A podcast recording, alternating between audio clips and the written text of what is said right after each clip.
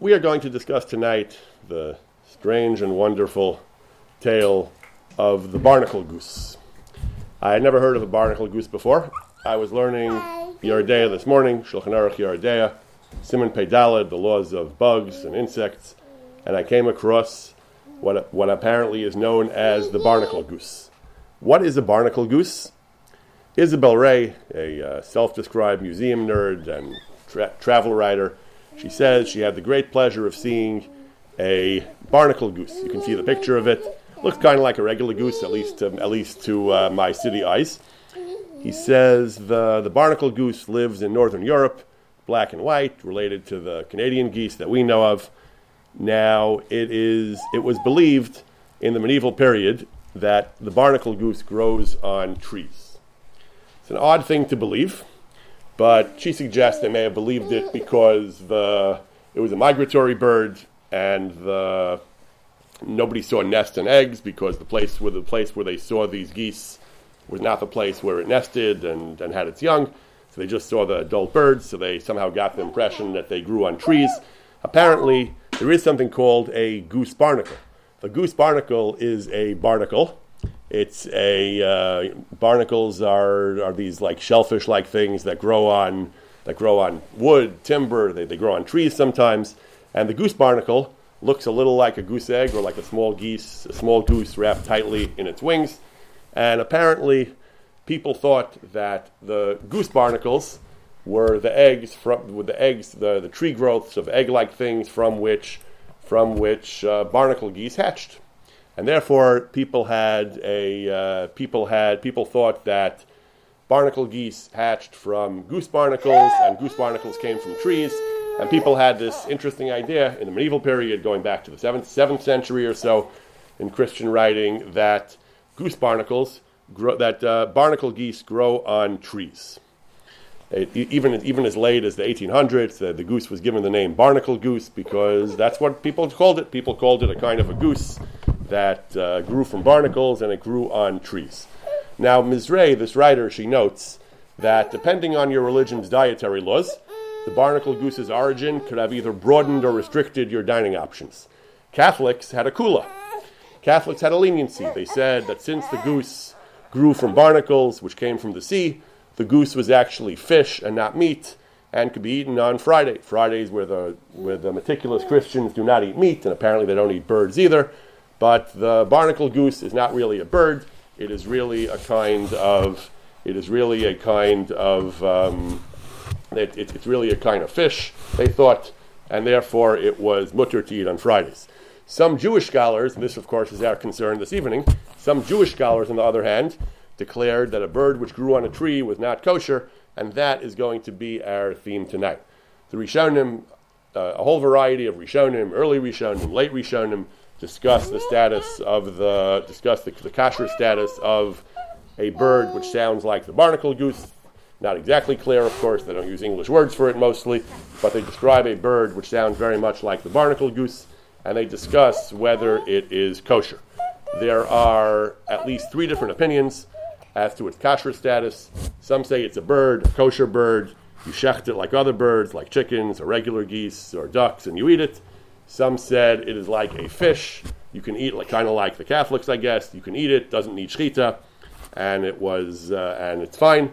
And some said it's. Some said it's neither fish nor fowl, as the expression goes, and it is it has the halacha of a sheret. It's, it's a similar halacha to a rodent, to like a mouse or something like that, and you cannot eat it at all, with or without shechita. So we're going to go through some of these uh, some of these sources. Most of them are not chuvas, but we'll start with a chuva of the Maharil. The Maharil was a relatively late uh, late commentary, late author to weigh in on the subject in the 15th century. It had already been discussed for several hundred years in Ashkenazic uh, in Ashkenazic sources. So the Maharil, the Maharil was asked, Od Nishal, Maishna de Sharulanu Avzim Hagadelim al Mizvuvim Hagadelim al da Asiri a student or a, someone asked the Maril. Hold on just one moment, please.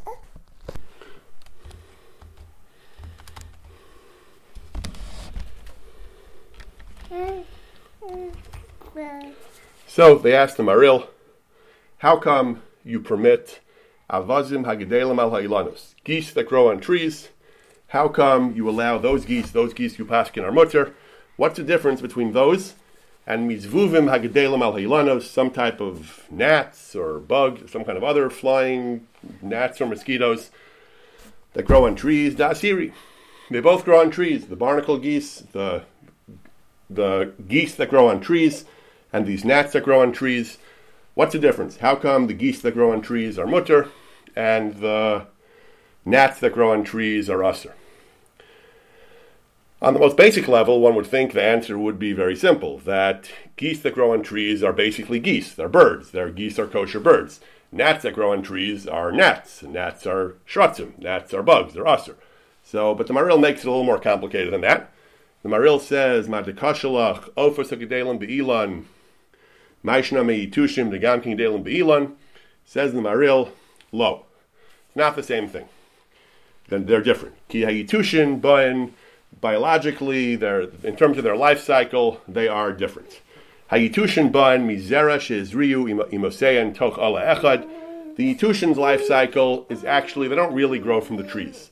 The gnats, the eggs are laid, and then the mother lays zera, eggs, I guess, in the, on the leaves of the tree, inside a leaf, a fairly modern sounding discussion of the life cycle. V'nishar sham kol yimei the, these dormant uh, spores or eggs of the gnats, they, they stay there throughout the throughout the winter months. Mishalag and Mikar. When it's snowy out there and cold, the, the bugs don't come out as long as it's winter. And then they grow in the in the summer like fruits grow. The spring, everything grows.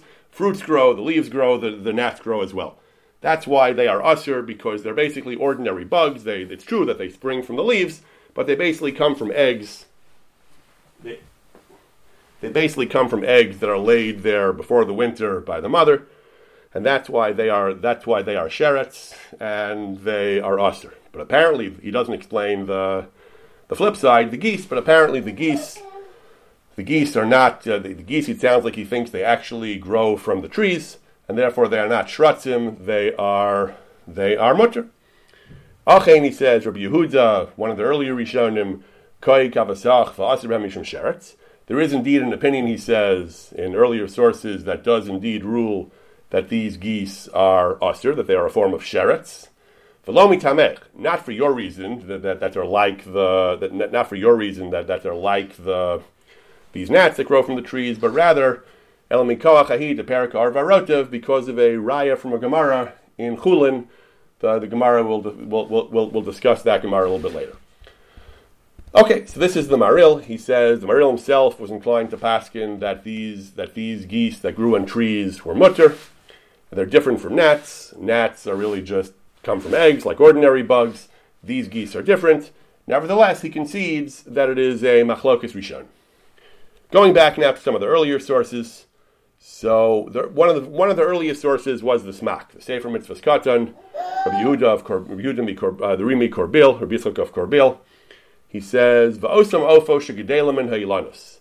There are certain types of birds. There are certain birds that grow from trees. Udvukim ba'ilan b'chartam shalahem. They apparently they, they stick to the trees with their beaks. This is a this is a popular form of the popular form of the of the description of barnacle geese. Something about sticking to the trees, sticking to the trees uh, from uh, by their beaks. As a matter of fact, there's a there's a fascinating and very erudite essay on this topic from a century ago in the Jewish Encyclopedia by um, Richard Gottheil and George Alexander Kohut. They quote numerous sources in Jewish literature and other literature about these geese that grow from trees, and they mention that it, that uh, that it goes back. It's very very early. It goes back. Um, the Venerable Bede, the father of English history, 673 to 735, he says in his work on natural history the natura rerum, that the goose barliata grows on rotten wood by the sea. and hangs by its beak until it falls. Okay? So that this idea that the, that some kind of goose grows on wood and it, it somehow it, it, detaches from the wood eventually, it hangs by a beak until it falls.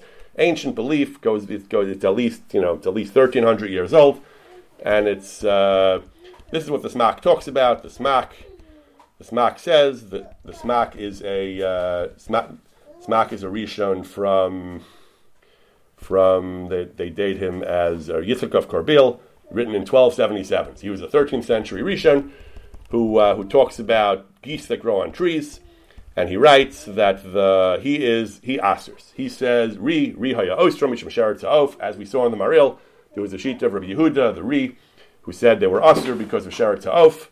The chain mari Rabbi Yechiel haya ostrom.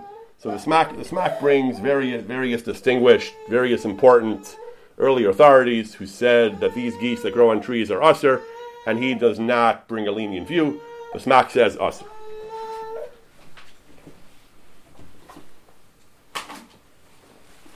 The Tur, which is how I started this whole discussion, I was learning Tur this morning. The Tur says, Yesh mine ophos, so the Tur is 14th century, Yesh mine ophos, hagadelim be'ilan, utluyim be'ilan b'chartumehem. There are certain types of birds, they grow on trees, and they hang from the trees by their beaks. Kasser Rabbeinu Yitzchak, that's the Smak. Shein asurin mishum sheretz asheretz al haaretz, apparently means the Smak. They are asur, they're considered sheretz asheretz al haaretz. These, they might look like geese, Again, it's not entirely clear what, what bird the Rishonim are referring to. It seems pretty clear due to the cognate discussions in, the, in European literature in general that this is the barnacle goose. Not entirely clear. In a chapter in his book, Rabbi David Cohen of the CRC has a book on halachas of insects. He has a chapter on the barnacle goose, and he says it's not entirely clear if this is what the Rishonim were referring to. He says uh, someone asked the Mariel, how is it different from a mosquito or a gnat? Geese are very different from mosquitoes. I, mean, I thought the, the analogy was that they both seem to grow from trees. The, the, way, the way these particular species look, they both seem to grow from trees. But in any event, the, the, the, the pashas would seem to be that they are referring to the barnacle geese, the Rishonim. So the Tur, the Smak, they say that the, these, that these geese, they grow from trees, they hang by their beaks from the trees until they become detached from the trees. These, these birds are considered sherets, they're not considered birds, and they are usher as a form of sherets. That, that's why it's in Siman Pei Dalet, that's why it's in the that that's why that that's why this is that's why this is an our simon, because the that's why that, that, that, that that's that's why that, that that's why this is in the simon I was learning because this is uh, the, the, the several rishonim are answering this as sheretz tov. The Shulchan Aruch is going to pass in this way. Shulchan Aruch paskins mine ofos hagedelim be'ilan betluyim be'ilan b'chartumein. There are types of birds that that grow from trees and and they hang from the tree by their beaks until uh, the, the, the, they hang from the trees by their beaks. Asurim, Mishum Sheret, Sharet Al Haaretz. This is the sheet of the, the Smak and the Tur and the Shulchan Aruch and the Ramah as well. Ramah and Shulchan Aruch doesn't paskin, doesn't bring this case, doesn't comment on the Shulchan Aruch, but in the Darkei Moshe he says that even though there are Mekilim, he brings the Hagos, the, the Mordechai or the Hagos Mordechai or the Mordechai who's Mekil, but the, he says the Isser V'Heter Ha'aruch is Machmer as well, and therefore he, he says the Chayin Noagin that this, this is the custom, he says, that the Isser Heter records, we are machmer on these birds, we treat these birds as usr. The Mordechai indeed brings different shitas about this. We already saw the Maril was Mekil, the number of other Rishonim were machmer, Maril himself says there were those who were machmer. The Mordechai brings a lenient view. The Mordechai says, Ophos agadelim be'ilam. There are birds that grow on trees. Yesh omrim, she'ein tun in shchita. Some say, as we said, there are three shitas. Some say it's asr as sheretz some say it's mutter with shchita, and some say it's mutter without shchita. So the Mordechai says, Yesh omrim she'ein tun in shchita. They're mutter entirely, you don't even have to shech them. Why? Lefi she'ein parin v'ravin. They do not reproduce by normal sexual reproduction. We treat them as wood. They grow from trees. They're simple wood. They're like a vegetable. They're, they're, they're not, uh, you don't, they don't need any, they don't need any shchita. Omer ben Yehuda, Sheshama me'aviv, so this Rabbi Yehuda records, having heard from his father, that the Rabbeinu Tam said they're kosher, but they need shchita. They're birds. That you should shecht these, that you do need to shecht these birds. He brings a raya from a Gemara in Chulin that we discussed earlier, and, we mentioned briefly in the, in the context of the Maril.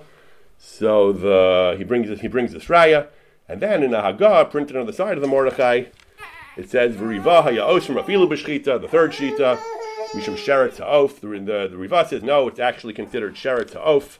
We saw the, the others called it sheret ha'aret, sheret ha'of, but the Chenkar ben Yechiel mi Paris, Matzasi Mugas. So, there, so there are three shitas. Some consider it a form of sheret, either sheret ha'aretz or sheret ha'of. Some consider it a bird that needs shchita, and some considered it Eitz ba'alma, a, a, nothing that doesn't need shchita at all. These are the these are these are the these are the three shitas in the Rishon. Marshal, Marshal people point out is often is often strict in Yardea, but not always. He, he Marshal was independent above all else, and he often reaches his own conclusion. So in this case, the Marshal is lenient. Kasva Mordechai, then the Mordechai brings Mekilim, either with Shchita or without Shchita. The Smak says it's Aser, the Tur says it's Aser. Says the Marshal, what's my opinion? My opinion is the Ikar is Kedivrei HaMatirin. He says, I think the Ikar is like those who are lenient. What does it matter that, it, that he said it grows from a tree? He says, Kol tara shalofas lahem. If it looks like a duck, a goose, it walks like a goose, it quacks like a goose, it has those not actually those are not actually the simanim. The, the Marshal is referring to various simanim. In, in the in the Torah, famously, oaf does not have. In, in, in the Torah, famously, oaf does not have a. Uh, oaf, oaf does not have simanim. The, the, the Torah, the, the, the, the Torah simply lists birds that are the Torah simply lists birds that are that are treif and says the rest of them are kosher.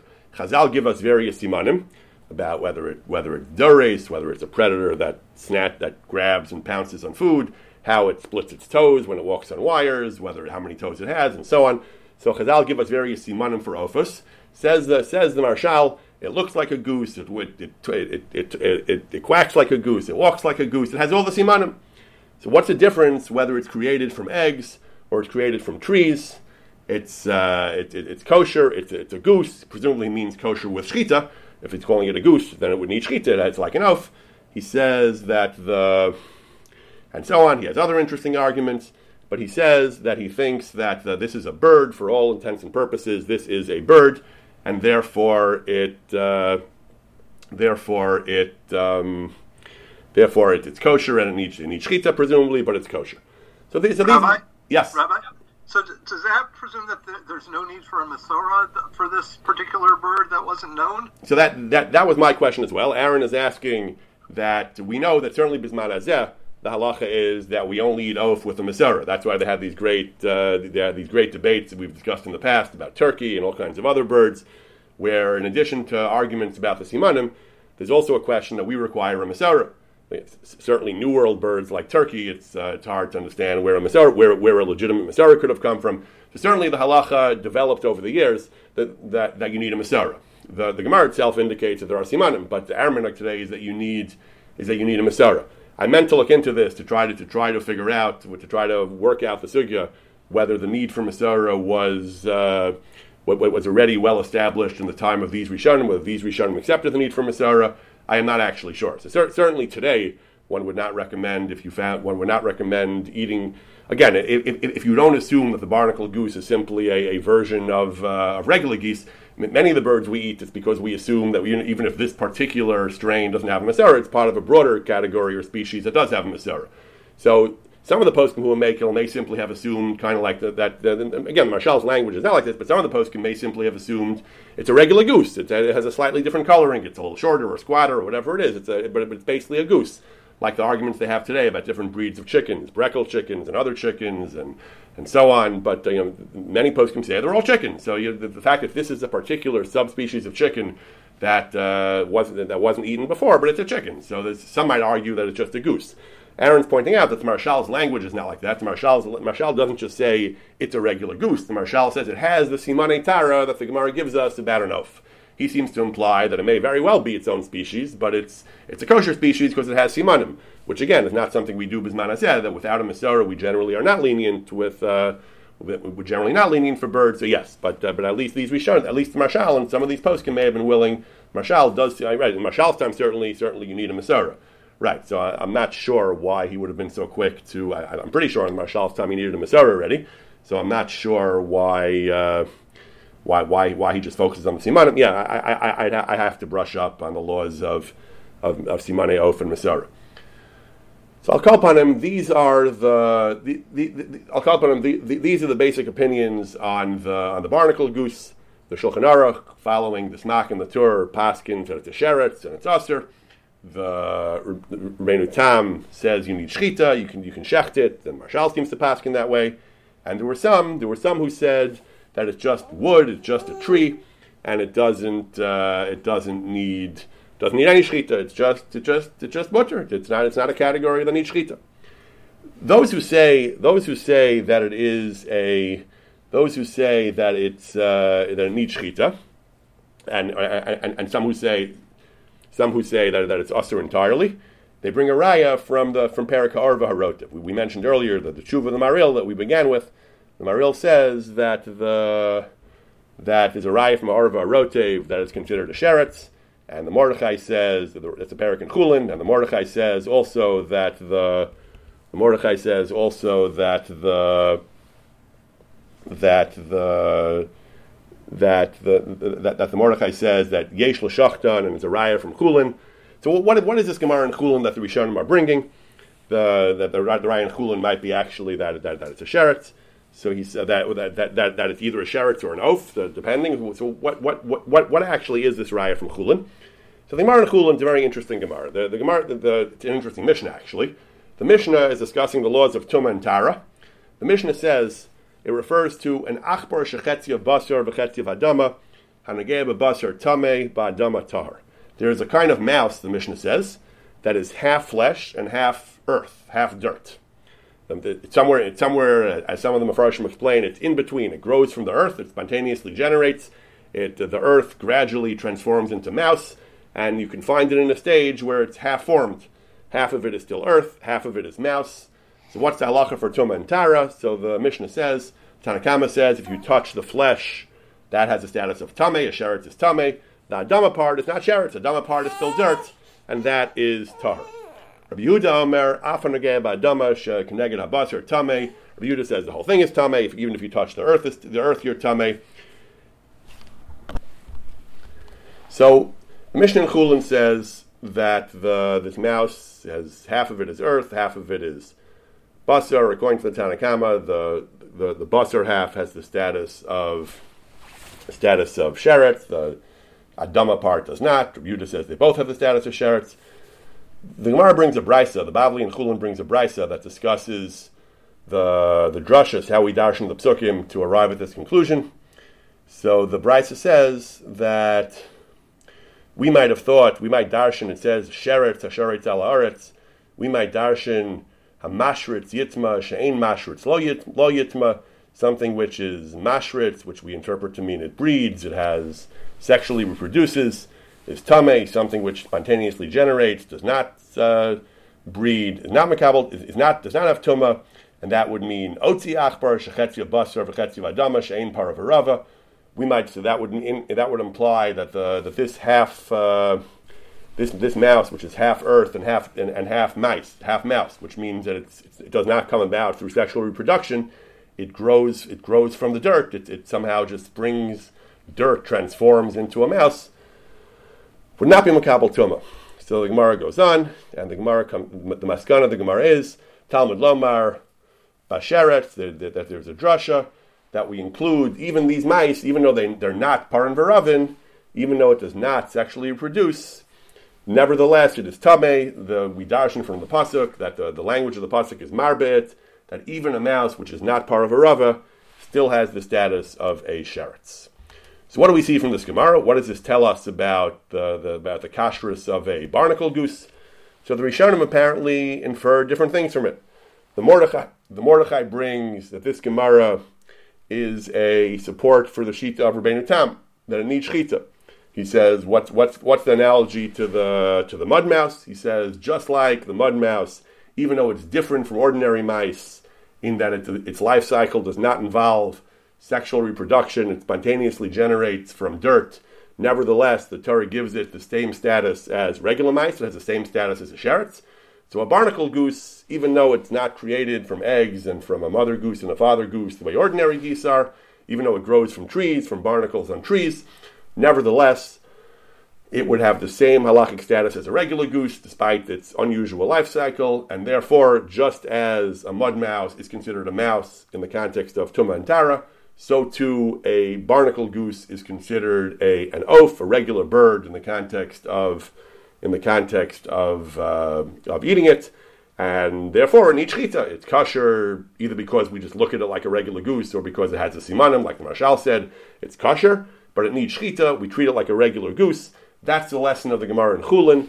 That if, that if we have normal animals or normal or normal living creatures, whether they're geese or mice, and they and then we find a, an unusual version of it that looks similar but is created spontaneously or, or grows from trees instead of being created through normal sexual reproduction, says the Mordechai, it has the same din as the it has the same din as the original, as the more standard, more standard, more commonly encountered type. Whatever din it has, if it's tuma, it's tuma. If it's kosher with shchita, it's kosher, kosher with shchita. That's the shita of the Mordechai, and so he understands this Gemara as a support for Rabbeinu Tam. Similarly, the Maharshal, the Maharshal was, disagrees with the Shulchan Aruch and the Tur Hu Amachmer and the Darkei Moshe. The Maharshal is Mekil, presumably with Shchita. As we said, the Maharshal says that the the, the, the, the Maharshal actually brings other proofs, but the, he also says it's kosher, presumably with Shchita. The Maril, we began with the Tshuva of the Maril. The Maril said that the the Maharil said that Rabbi Yehuda said it's Asr Mishim Sheretz, and he brought a raya from Perika Arva Rotiv. So while the Mordechai brought a raya to Rabbeinu Tam that it's kosher with shita, the Maril said that Rabbi Yehuda brought a raya from Har Harotov, apparently to the shita that it's a sheretz. What I guess that anything that's that, that's created from for spontaneously has a status of sheretz. Things that that just like the mouse is considered a, a sheretz. The mouse that's created from dirt is a sheretz. So too a goose that's created from trees is a sheretz. Uh, not so clear what the analogy is. The the mouse is basically a sheretz. The, the, the, sexual reproduction is not asexual reproduction is not what makes it a sheretz. It just it looks like a sheretz. It walks like a sheretz. It talks like a sheretz. Even though it doesn't come from eggs and from from mother and father, it's still a sheretz. Not sure how we infer from that that a that a goose that grows from trees is a sheretz. Okay, but that's the sheet of, of Rabbi Yehuda. These are the these are the three shitas. Again, once again, the bottom line is we have three shitas. We have the Maharshal and Rabbeinu Tam that say that it is uh, th- that say that it's mutter with shita, that may be the shita of the maril as well. We have at least one shita in the in the Mordechai who says you don't even need shita; it's just like a tree, it's just like uh, plant material because it grows from the trees. And we have the machmirim, the shita the maril brings, and the smak, and the tur, and the shulchan aruch, and the darkei Moshe, that it's a sheretz and you can't eat it at all. The question, of course, is what uh, what is all this about? to the best of modern science's knowledge, there are no mice that spontaneously generate from dirt, and to the best of modern scientific knowledge, there are no birds that grow from trees. Not uh, barnacle geese, not any other kinds of geese. There are no birds that grow from trees. So how do we how do we deal with this? What were Chazal talking about? What were the what were the what were Chazal talking about? What were the Rishonim talking about? Were they simply wrong? Is there another explanation? So that is a classic question. We have this question in many areas where things that Chazal or Rishonim or Achronim said are are uh, are blatantly at odds with what we believe today, based on modern science. We've discussed this in the past. Many people have discussed this. There are entire books written on this, on how to reconcile uh, inconsistencies between Chazal and what we know as science. In this particular case of the mud mouse, the barnacle geese, I'm not sure what anybody uh, says, uh, what anybody says about this, but the, as I said, Rabbi David Cohen of the CRC in his book has a has an entire chapter, a small chapter, but a couple pages. His chapters are, but he has an entire chapter on the barnacle geese, the, the uh, on these uh, birds that grow from trees. But on the mud mouse, mud mouse is, is discussed more uh, by, by, by, more authorities. There's a there's a widely quoted passage in the Tiferes Yisrael before we get to the Tiferes Yisrael, there is one other Gemara that talks about the that talks about them, the, this this mouse created from, from dirt as well. That is an Agadata Gemara, not a Halacha Gemara. So up till now, we've been discussing Halacha, the Mishnah in Chulin about Tumah and Tara, and the accompanying Gemara, and all the posts we talk about the kashrus of the barnacle goose. But there's a there's a Gemara in Sanhedrin, a Bavli in Sanhedrin, that talks about this this mouse created from dirt in a in a in a context. It says there was a certain Apikaris, Hahu Mina, a sectarian and Apikaris, who challenged Rav Ami, one of the Chachamim, and he says, Amrisu de Chai. You say that the dead will live. You say that you believe, you, you rabbis, you believe in Tchias Amesim. So, Hava Afra, Afra Mikachai. People are dirt. Yeah, from the, they, they revert to being dirt. They decompose. How on earth are they going to live? I mean, I, I didn't mean that pun, but how, how are they going to live? So Rav Ami answered him and gave him uh, gave him answers. Part of his answer was He said, if you don't believe me, if you don't believe me that it's possible for, for dirt to, to revivify, to people to be brought back to life from dirt, he said, say labika, go outside to the field, look at this mouse, look at a mouse that today is half earth and half flesh, lamachar, hishrit, v'nafikula basar, as it continues to develop and grow, it will turn into totally basar. So you see, that's what that's what happens even in even in the current world without the nace of tchias mesim. That uh, life uh, life can develop from from dirt. Things that are just earth can. Uh, the, that's the magic of life. life. Life can be formed out of out of dirt. Dirt can turn into a mouse. Um, he went on. He said, "Terminal is maruba. That takes time at least. Tchias mesim is instantaneous, so can it really happen that quickly?" He said, "Yeah, I'll show you an example of that too." Alei Lahar, the, the, the, first thing was a bika, a field, a valley where you can see all these ma- all these mice. He said an- another metaphor, another example. Go up to a har, to a mountain, to a hill. You'll see that today there's only one snail. Lamachar, it rains. It'll be full of snails. Again, not sure what the Gemara is saying. They spontaneously generate, or the one snail is very fertile and has lots of snails in the presence of rain. Not sure why it stresses there was one snail originally if it's spontaneous generation, but whatever it is, that the this is what he said that these are two mishalim, two two two two two uh, paradigms for tchias mesim. The fact that mice can gradually turn from dirt into uh, flesh, and the fact that snails appear after a rain. Again, so Chazal talk about this this mouse, which apparently is created from the dirt at, at, at, at one stage in its life, it's still half and half, half mouse and half dirt. And eventually, apparently, according to the Gemara and Sanhedrin, eventually continues to develop and it turns into completely mouse, uh, finishes being dirt. Rambam, Rambam in his Pirush Mishnah on Chulin, Rambam writes that this idea of a mouse being created from dirt, uh, and there's even a, there's even a, uh, a, transition point in between where it's uh, where it's half and half. He says it is a very widespread idea, he says. Many people, uncountably many people have told me they've seen this. Afal P, the Rambam is, says that this seems bizarre.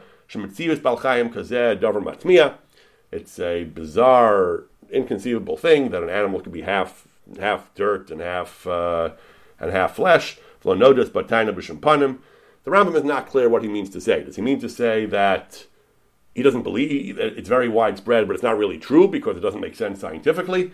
Does he mean, even though science can't fathom it, but we have incontrovertible evidence, we have sufficient evidence that it must be true, and maybe maybe there's there are more things on earth, uh, in heaven and earth, that are dreamt of in, in, in our philosophy. But uh, but whatever it is, Rambam acknowledges the tension between even in his day, he thought this was not very scientific, but yet he said he said they're strong. Uh, it, it is widely reported. Rambam is not clear exactly what he means by this. Rabbi Yosef Kapach talks about this Rambam. Others talk about the Rambam, what exactly Rambam means. But Rambam already acknowledges that this is not something that uh, we understand scientifically, but it is a common belief. The Tiferes Yisrael has a very famous comment on this. The Tiferes Yisrael was attempting to respond to those he calls Apikursim. Apikursim, he says, they mock Chazal. They, they, they say that Chazal were, uh, were, being, were, Chazal were silly. They believed in such nonsense. They say there's no such thing. Therefore, he says, I want to mention to you what I found in a German work. I found in Sefer Ashkenazi, Shechiber Chacham Echad Meforsim B'Chachmei Ha'umos, a well-known scholar, a non-Jewish scholar, Ushmo Link. So Link, had, the, people have figured out who this is. Link is Heinrich Friedrich Link, 1767 to 1850. He was a German botanist and zoologist. I don't know how famous he was, but he was uh, he was indeed there was indeed a German scholar named Link. Besifro Hanikra Urwelt Urwelt. He wrote a sefer called Urwelt. The full name of the sefer of that book apparently is the full name is that uh, the full name is we have it both. We have the the, the, the full um, on the main line, the bibliographic blog of, of, of, the odd and the and the fascinating in, in, in, Jewish bibliography. The full name is Die Urwelt und das Alterthum from 1821. He found it on Google Books. it's in German, but uh, in a Gothic script. But he did. But we do indeed have this book, Die Urwelt und das Alterthum. Alterthum. Um, anyway, so the Tiferes Israel quotes this uh, quotes this Link as saying this Heinrich Friedrich Link as having written that he found such a creature in the land of Egypt in Machoz somewhere, Thebes. Uh, what is this place? He, uh, he's transliterating into uh, Thebes. He says that the that that, that, that he found this that, that, that, he found this creature, and that, that Link says it's found today in, in Egypt. V'nikris ha'achbar b'lashon Mitzrayim dipus jaculus lashon Ashkenaz spring mouse, spring mouse, spring mice, a spring mouse. And what is this creature? Asher achelek shalafaneh rosh v'chazev v'yadeh metuarim yafa the front half of the mouse is well formed, is is is, uh, is, is, finely shaped and formed. Its head, its chest, its, its front arms, our front legs are all uh, are all uh, uh well fashioned. Achareha, the rear end of the animal, adayin mugulamim berigve aret. They're still uh, gross and coarse. They're not really uh, finely shaped. Ad a yamim. It takes some time. Where after after the front is well developed, the back develops more slowly. Tesapech kula lebasar, that the back legs seem to be earth, dirt in the beginning. The Omer Marabu Masecha Hashem. Indeed, Chazal were right. There is indeed such a thing as a mouse that is uh, that at some point in its development is is uh, half the front half is already fully developed and is and is, and is earth and the back the back is still dirt. Professor Shneur Leiman, Sid Leiman, wrote an article about this some 25 years ago and he says that the Tiferes Israel did not actually correctly understand what uh, what this link was talking about. He was uh, he says the, the, that it's uh, he said it's actually referring to a jerboa. Rabbi Slifkin, not surprisingly, has a lot to say about this, but the the Leiman argues that the Tiferes Israel was not actually quoting this link correctly. That the that the link never meant that this uh, jerboa, this thing, grows from the ground. He said it. It looks like that. It's uh, the, the, the, way its anatomy is, is, is, suggestive of the of an incomplete uh, creature. Of course, it's not actually true. Though it's actually it, it is well designed for the way it lives. But um, but he's saying that there was an ancient Egyptian myth, which may be based on the jerboa, which is which, which is uh, which is the but, but, but yeah, again, whether Link meant that or not, I mean, it's, it's there is no animal today that we know of when, that we know of uh, that actually uh, is like this. Whether or not some German zoologist, by some some German scholar of the 19th century, did or did not believe it is not is not going to make it or break it for us. Whatever, whatever we believe about uh, about Chazal, you know, the fact that a, some, a German in the 19th century may have believed it as well isn't going to make or break our. I'll call upon him, the Tiferes Israel in the 19th century, who was well read and was a fairly modern figure, still believed that this was true, that Chazal were correct, and that the were wrong. But again, this isn't really going to help us that much because, you know, link or no link, today we know, today we do not know of any creature that is created from dirt that is half, uh, half earth and half, uh, and, and, and, half flesh. So the question is, what do we do? What do we do with Chazal? So Rabbi Slifkin quotes a quotes a letter quotes, quotes a discussion of this by Rav Hirsch, Rav, Rav, Rav, Rav Samson Raphael Hirsch. Rav Shamshon Raphael Hirsch has no problem believing that Chazal were talking about something that doesn't actually exist. He says, imagine if a scholar, a great scholar in our time, would have traveled around the world and, and sent back reports of uh, the wonderful things he saw in his travels. If he said that, that he saw such a thing, that he saw mice that came from the dirt, so why wouldn't we believe him? He's, uh, you know, we, we, you know, we don't have to do our own investigations. We, we, we, we, we, we, we accept, uh, at least for the sake of argument, we accept the, the science of our time. We accept whatever the scholars of our time say, and uh, we would discuss the halacha of tumantara, of uh, of kashrus, and so on.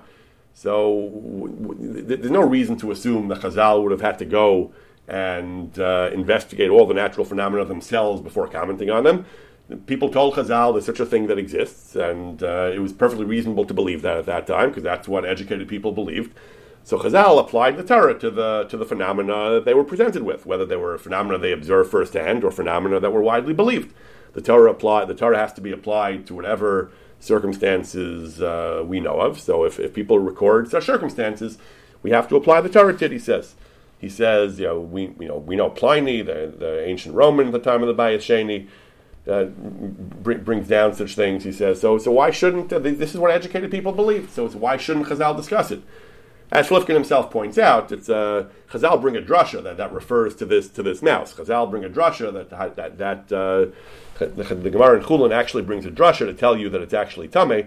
If it doesn't exist, it's hard to understand why there would be a drasha for it. If you learn the drushas were just mnemonics that Chazal gave to uh, to, to buttress dinim that, that they that they knew misvara or misara, it's one thing. But again, it's hard to imagine there was a real Masorah here going back to Sinai. It's hard to imagine Hashem would have given us a Masorah about something that doesn't exist and it's hard to imagine if the drushes are the, the mainstream approach, if the drushes uh, also come to Masorah, it's hard to understand how there'd be a Masorah to have a drusha for something that doesn't exist. Okay, that's a bit of a difficulty, but this is the position of Rav Hirsch that there that there is indeed, let's say, not necessarily such a mouth that doesn't matter.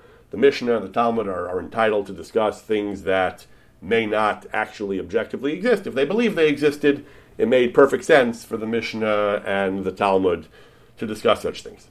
Others, there, there, there, there, there are more conservative schools of thought that have a hard time saying that anything in Chazal could just be flat out wrong, and they, they, they, they explain they, they, they struggle to explain this.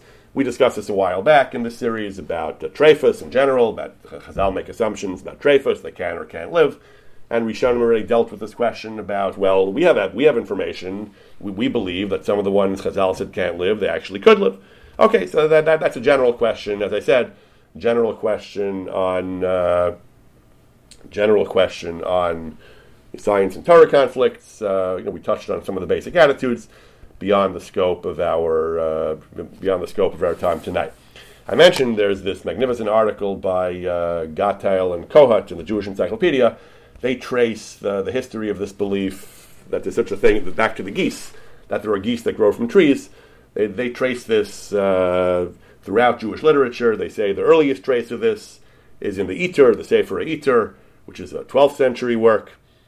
They uh, they talk about Rabbeinu Tam Shita, that, that it has Shchita, that the that, that they, they talk about Rabbeinu Tam Shita, that the they go on. Reb Shmuel Chassid and his son Reb Yehuda Chassid again were matir uh, with shchita like other ophos. There were some who held that it was uh, totally assur. It's a sheretz, shellfish, or other type of sheretz. The one interesting source. So it's actually it's, it's kind of fitting over here. Two of the interesting sources I found in this article. One is by the the Zohar, and one is by Ramosha Taku, the the the the, the idiosyncratic theologian, anti-Maimonidean. So the Ramosha Taku, in, in, in which uh, Ramosha Taku quotes that uh, that people say that birds grow on trees. If they grow on trees, that they're um, that if it's true they grow on trees, they're mutar. He, he's not convinced that it's true that they do grow on trees. Apparently, he hadn't seen them himself, or he wasn't sure they actually grew on the trees but he uh, he apparently said that they'd be mutar. The Zohar, the Zohar says that Rabbi Rabbi Abba saw a tree for, and, and that and that geese grew on the trees. So again, it sounds like uh, it, it, sounds like the, the, the, Zohar didn't know of such geese in his time. The Zohar was referring to a tradition, earlier sources about, uh, or someone at the time of the of Chazal saw geese growing on trees. But it sounds like it wasn't an everyday occurrence. It sounds like it was something that was uh, unusual the the Mordechai he brings. Uh, the Mordechai talks about uh, whether whether shchita or you can or you can eat them just as as fish. We saw the the, the Iker the Iker heter seems to be was like eight spalma. They bring the tur, Rabbi Yitzchak Corbeil, the Kolbo. The brings the very Geshitas as well. and It's Machriyat Ta'aser. The Maharil we discussed. The Rav Shimon ben Tzemach Duran, the Tashbetz. Maharshal we saw. Later sources, the Pri Chadash, the and one of the last, one, one, one of the latest sources who still apparently believe that the geese grew on trees is in the is in the, the Sefer HaBris. The Sefer HaBris was a late 18th century work, a very very popular work. The Sefer HaBris was it, it was authored by uh, by, by a Talmud Chacham in Vilna, Ray Pinchas Eliob and Rameir in Vilna. it basically it was basically a book recounting from a from a from pious Jewish perspective all the wonderful things that they were learning in the 18th century about science, about geography, about the natural world, about he recounts things like the, the transit of Venus, uh, Captain Cook's voyage to Tahiti to witness the, on, on the great ship Endeavour, to uh, observe the, the, the, observe the transit of Venus and the adventures they had on the trip. He was one of the first to talk about the microscopic organisms, and now that they had lenses and magnification, they could see all these microscopic organisms, which he which he says don't are not assur if you can't see them, but with the naked eye, they're not assur, which of course is the accepted universal consensus of of, of poskim. He talks about Frenchmen uh, taking hot air balloon trips across Europe. He was just uh, thrilled and fascinated by science and modern culture and the, the, the culture of uh, enlightenment and educated men and adventurers and explorers across Europe, all from a Torah perspective. He, he likes to learn Musar from them, but he, but he was just fascinated by the, by the developments of the modern world. So, he, so the encyclopedia reports that he writes there in Sefer Bris. I didn't have a chance to look it up, but they say that in Ireland, near England, in a place called Scotland, there are geese that grow on trees planted by the water and in spring they fall from the trees into the water and live and grow larger in the water. That's a version of the old medieval tale that there are geese that grow on trees and fall into the water. Again, as far as we know today, there aren't actually such geese that do that, but this was a uh, again a very popular belief that, uh, that that goes back more than a thousand years. That goes back more than a uh, more than a thousand years. The bottom line is again, so how to reconcile. The, the, this, this, is not actually a Gemara. That this just goes back to Rishonim, Zohar, I guess. Although again, I don't know if the Zohar is referring to a natural phenomenon or something extraordinary. But the Rishonim apparently believed in such things. Then the, the bring it, the Maharshal, other Achronim. And again, in terms of the kashrus, as we've seen, there, there, are, there are three opinions. Some say it's just a bird. You shecht like other birds. That's the Maharshal. The Maharil apparently. The, that's Rabbeinu Tam Shita the, the halacha lemaisa of the Shulchan Aruch, the Ramah, the Tur, is that they are sherets. That somehow they're considered sherets, even though they look like birds, and they, but they're considered sherets based on the Gemara Chulin.